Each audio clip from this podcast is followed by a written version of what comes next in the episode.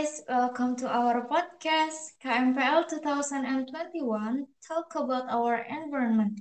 Bersama aku Sinta dan aku Nadia yang akan menemani kalian sebagai podcaster episode kali ini. Sebelum kita masuk ke topik bahasan podcast kita kali ini, aku mau nanya kabar kamu nih, Sin. Gimana kabarnya habis UAS? Alhamdulillah baik sih, Nat. Aman banget dan setelah UAS ini aku merasa lega dan semoga hasilnya memuaskan dan bagus. Kalau kabarmu gimana, Nat? Kabar aku juga baik, Sin. Alhamdulillah UASnya juga lancar nih. Semoga juga dapat hasil yang terbaik ya.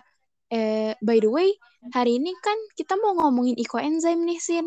Mungkin pendengar podcast kita masih belum familiar sama topik ekoenzim dan mungkin ada juga yang benar-benar belum tahu sama ekoenzim. Nah, boleh nih dijelasin sebenarnya ekoenzim itu apa sih? Oke, Nat, aku bakal mengenai ekoenzim berdasarkan artikel yang aku baca. Jadi, si ekoenzim ini adalah salah satu produk fermentasi dengan berbahan utama limbah dapur organik. Nah, limbah dapur organik ini bisa kita temukan dengan mudah, teman-teman. Jadi, ada limbah dapur organik seperti ampas buah, ampas sayuran, kulit buah, kulit sayuran, dan juga ada gula yang tentunya familiar dan pasti terdapat di rumah kita masing-masing. Nah, jadi gitu teman-teman. Kalau dilihat dari sejarahnya nih, ekoenzim ini tuh pertama kali diperkenalkan oleh Dr. Rostikon Pumpanfong yang merupakan pendiri Asosiasi Pertanian Organik di Thailand. Gagasan proyek ini adalah untuk mengolah enzim dari sampah organik yang biasanya kita buang ke dalam tong sampah sebagai pembersih organik. Wah, kalau dilihat dari pengertian sama sejarahnya, ekoenzim ini menarik sih uh, karena dilihat-lihat tuh kayak banyak sekali manfaat yang bakal kita kupas nantinya. Tapi kalau dilihat dari kepentingannya nih Nat, sebenarnya coenzyme ini penting nggak sih? Dan kalaupun itu penting, boleh dijelasin dong manfaat sama kegunaannya itu untuk apa? Jadi, sebenarnya dengan membuat ekoenzim ini, kita bisa jadi lebih hemat, karena cuma mengubah sampah dapur yang udah ada jadi pembersih rumah tangga yang alami. Terus juga, kita bisa mengurangi polusi loh, karena gas metana yang dikeluarkan dari sampah yang dibuang itu ternyata bisa memperburuk pemanasan global, dan kita harus berusaha mengurangi itu walaupun lewat hal-hal kecil, ya contohnya lewat ekoenzim ini. Ekoenzim ini juga kegunaannya tuh banyak banget. Salah satunya ekoenzim itu bisa dipakai sebagai cairan pembersih. Secara rincinya sih, ekoenzim ini bisa membunuh bakteri dan jamur, jadi bisa digunakan sebagai pengganti pembersih beberapa bahan kimia. Oh gitu ya. Dan aku juga sebenarnya pernah dengar sih kalau ekoenzim ini bisa dipakai untuk pupuk tanaman. Dan kata orang-orang, hasilnya itu lumayan bagus untuk meningkatkan kualitas buah dan kualitas sayuran jika dibandingkan dengan pupuk berbahan kimia. Selain itu, aku juga pernah dengar kalau coenzyme ini bisa dipakai sebagai pengusir hama tanaman. Nah, jadi si hama tanaman ini bisa di, bisa diusir dengan penggunaan coenzyme sebagai campuran yang ada di tanah ataupun tumbuhan itu sendiri. Nah, si hama-hama yang di tanaman ini seperti kecoa, semut, lalat, dan nyamuk, juga serangga lainnya bisa diusir pakai coenzyme. Wah, keren banget tuh, Sin. Oh ya, ngomong-ngomong gimana sih cara bikin coenzyme? Aku yakin deh pendengar kita pasti jadi pada penasaran. Dan siapa tahu mereka juga mau coba bikin coenzyme sendiri. Oke, aku akan jelasin sedikit mengenai cara pembuatan coenzyme dan sebelum kita membuat ekoenzim, kita perlu bahan-bahan dan juga alat untuk menggunakan atau membuat si koenzim itu sendiri. Nah, bahan yang kita butuhkan itu ada bahan limbah dapur organik tentunya, seperti limbah sayur, limbah buah, dan juga ada tambahan gula pasir ataupun gula merah. Uh, ada juga tambahan air yang secukupnya untuk pencampuran bahan-bahan lainnya.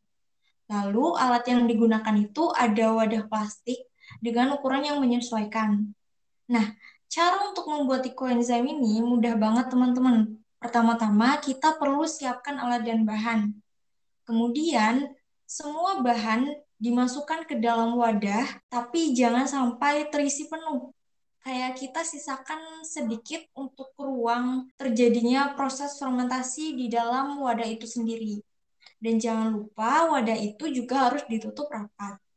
Kemudian setelah kita menutup rapat bahan dalam wadah itu, kita aduk rata semua bahannya. Lalu pada bulan pertama kita mendiamkan si coenzim ini, maka gas yang dihasilkan dari proses fermentasi ini akan keluar. Setelah itu kita langsung jungkir balik lagi ekoenzim ini dan jangan sampai dengan dijungkir balikan si wadah itu sampai tercampur semua yang ada di dalam wadah. Yang ada di dalamnya itu tumpah.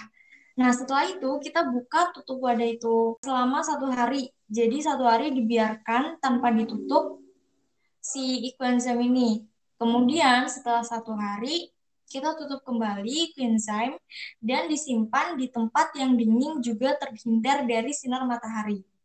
Nah, setelah itu kita tunggu selama beberapa bulan dengan kisaran 3 sampai 6 bulan enzim udah bisa kita panen dan bisa kita gunakan.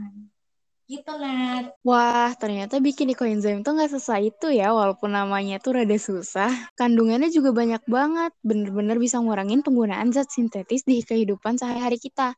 Tapi kalau dilihat-lihat, kenapa ya masih belum banyak orang yang tahu atau ngerti tentang ekoenzim ini? Menurut kamu, kenapa tuh, Sin? Oke, aku akan jawab dari Agro Indonesia tahun 2021 bulan Maret dengan judul Lestarikan Bumi ini dengan ekoenzim. Nah, jadi berdasarkan artikel tersebut, penyebab orang-orang enggan sama ekoenzim ini pertama karena mereka ragu apakah ekoenzim ini bermanfaat atau tidak. Yang kedua, mereka berpikir bahwa membuat ekoenzim ini merepotkan dan memerlukan banyak waktu. Dan yang ketiga, poin paling utama, kurangnya kesadaran masyarakat untuk mencintai dan melestarikan bumi. Aduh, benar-benar disayangkan banget ya nggak? Udah ada penemuan sebermanfaat ini buat masyarakat dan lingkungan, tapi pengembangannya belum benar-benar digalakan gitu.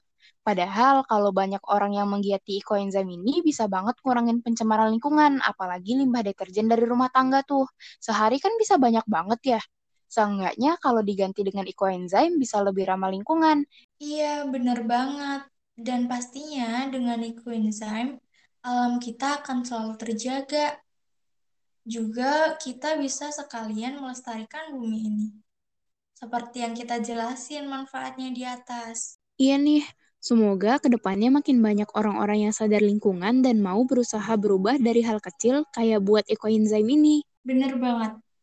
Dan itu dia teman-teman, hasil dari diskusi kita mengenai coenzyme. Semoga semuanya bermanfaat. Buat para pendengar podcast KMPL, thank you so much. Jangan lupa untuk follow Instagram KMPL Beyondip di @kmpl underscore Beyondip yang pastinya akan banyak info menarik seputar lingkungan.